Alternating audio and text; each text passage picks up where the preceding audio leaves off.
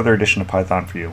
This morning I wanted to go through some basics on debugging using Python, assuming you're using Idle. There is the P D B debugger. I'm not going to go through that today.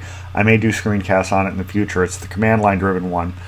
If you're using Idle, which I'd mostly recommend, then you have a debugger built in. So I have a little module open. You see that this is a very simple hello world kind of application, something I wrote when I was first doing these Python screencasts.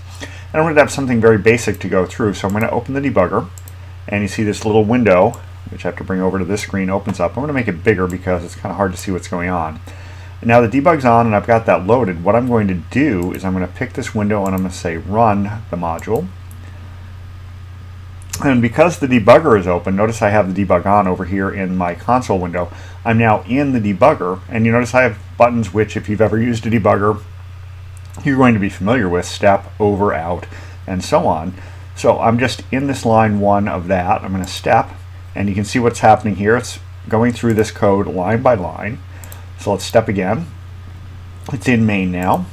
And then I'm on the place where it's defining that string. I step, and now notice that I get the string defined there, so I do that.